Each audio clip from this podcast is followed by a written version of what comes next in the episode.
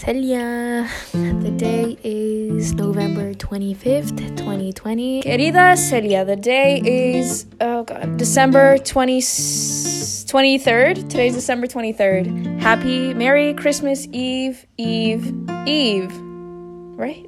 So I graduate in one, two, three, four days. The day today is May 18th, 2021. The day is June 2nd, 2021. The day is February 15th and it is 1:43 a.m. I hope that when you listen to this, estoy super lista.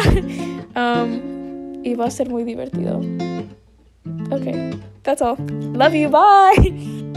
Today is Tuesday, February 28th. Today is the last day of February. And if you are listening to this when it comes out, then today is March 1st. But I'm recording this on the last day of February. So exciting. And today, if it sounds a little echoey, it's because I'm not recording in my closet today. I'm just sitting here at my desk. So if you hear my desk chair creaking, that's what it is. And I prom who is texting me? Uh, my apologies. I'm going on Do Not Disturb. It was an email. Nobody texted me. My phone is quite dry most of the time, actually. And I like it that way. I better not start getting a bunch of text messages after this. Anyways, anyways, today's episode, I want to talk a little bit about why I'm a hopeful romantic because I use that phrase a lot. So I have no idea what I'm doing. I know where I want to go. I know who I want to be, but some days it feels like I have absolutely no idea what I'm doing. I'm afraid to be successful. I shouldn't be, but I am. I know I can accomplish anything that I set my mind to, and that terrifies me because I have no idea what comes after that. And you know what? That's okay. Imagine someone planning a really beautiful, thoughtful surprise for you you wouldn't want to know all the details of what's going on, how much the flowers cost, how long it took to set up the lights, how many hands it took to rearrange the furniture, etc., etc., etc. I'm starting to think of my life like this. I don't want to know everything that's working in my favor. I just want to believe that it exists. I feel like I need to shed the skin of my past self and the beliefs that I've carved into her. I've come to the realization that every insecurity I have has been created due to the projection of someone I loved. Friends that I later realized were freaking fake, family members that may not have had my best interests at heart. It's exhausting constantly being at war with yourself while people keep putting weapons in your hands. Eventually, your hands start cramping, your muscles ache. But you break the cycle and you don't give them to anyone else. You don't hurt anyone else. But you do wonder if maybe you deserved all this pain. Until one day, you put the weapons down. Healing isn't cute or aesthetic.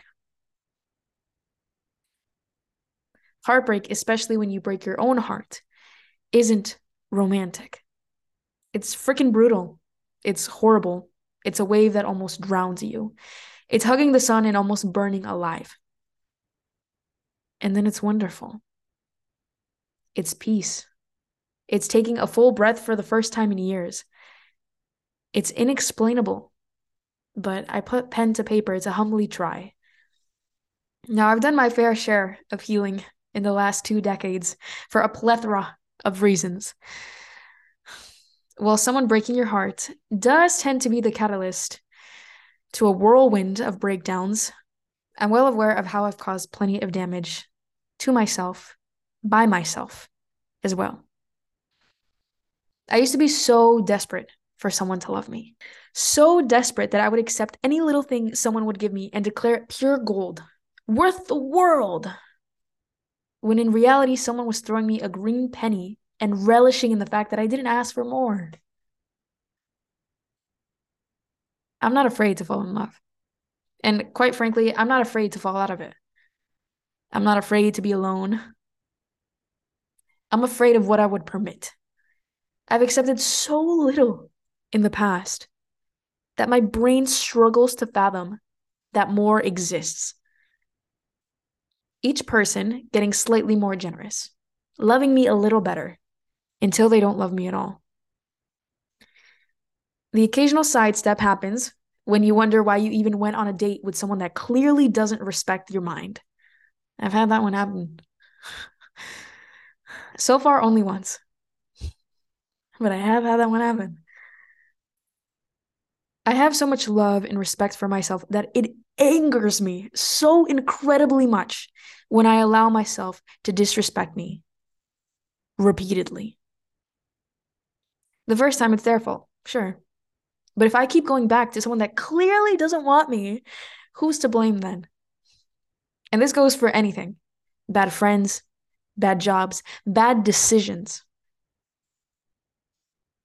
I've never been in this position before of loving myself exactly as I am for exactly who I am. It's a weird feeling. But it feels the same way I would imagine winning the lottery does when you've always lived by the skin of your teeth. Scary. You're used to saving your money. You're used to never having enough. You still buy the same cheap things even though you could easily afford better. But what if you go crazy and use too much money? What if you never have it again? Or worse, what if you trust someone and they steal it? I've never loved myself before. I've never respected myself before. I've never felt safe with myself before. What if it goes away? Or worse, what if someone takes it and I allow them to? It's a scary feeling. but there's also a peace of mind that slowly hugs my heart when I'm feeling like this. I created this reality. I was the one who created all this wonderfully abundant love within myself. Nobody could ever steal it. And if they did, I'll always be able to create it again. Scary isn't the right word to describe that. I'd use beautiful, strong, stubborn, and maybe a little strange. You're allowed to ask for more. You're allowed to believe you deserve the freaking world because you do. You wholeheartedly do. You're allowed to want love. You're allowed to want more followers. You're allowed to want your dream job, whatever it may be. You're allowed to be whoever you want to be, to love whoever you want to love. So often, we keep waiting for someone to give us permission to be happy. Well, I'm saying it right now. Don't wait. Don't settle. The only person you need permission, quote unquote, permission from is yourself. So give yourself permission to want whatever it is that you want. You're allowed to be successful. Believe it or not, you're allowed to like yourself, regardless of what anyone else has thought or told you or made fun of you for. You're allowed to disagree with them. That was their opinion. Now, what's yours? Allow yourself to have a mind of your own, a garden that you cultivate. Remove all the weeds of false sincerity people have planted there. Make it as chaotically beautiful as you want. Now, I think I need to imagine this for myself too, okay? So we're going to try something. Here we go. And if you're able to, I want you to close your eyes, okay? Let's let's take a second. Let's take a second. Just close your eyes. Imagine you're in a garden. Wherever you want the garden to be, however you want the weather to be, this is how I imagine mine. I'm in an open field. I can see the outline of my dream house in the background, but it's not quite in focus because I'm looking at all these dead plants and weeds that are in my garden. It's a small garden. I must have fenced it in at some point.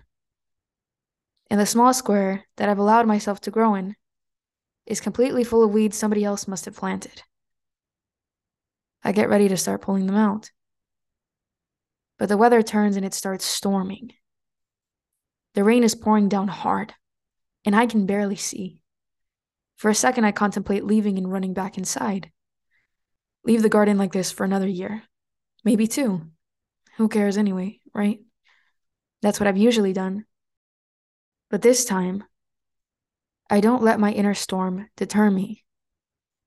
I smile at the rain and I get to work.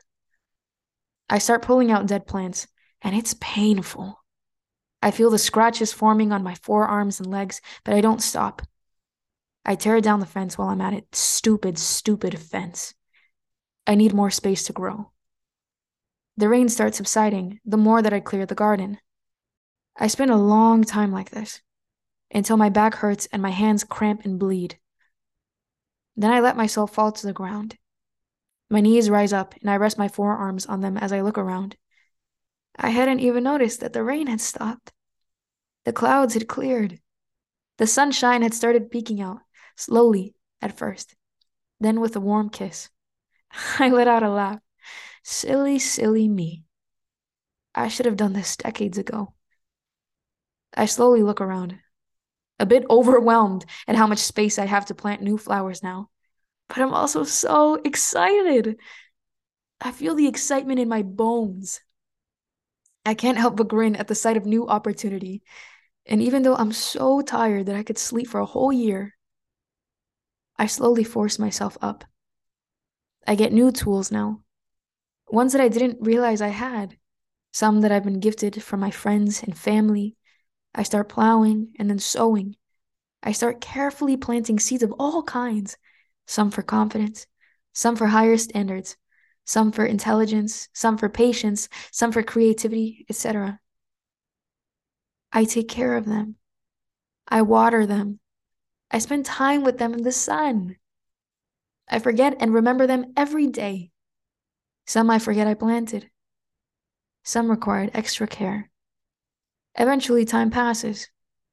I start giving others some of my propagations. Then one day, I sit down, exhausted once again, and I look around. The field is full of flowers. There are huge and full trees scattered throughout peaches and mangoes and strawberries ripening in the sun, the fruits of my labor, the rewards yet to come.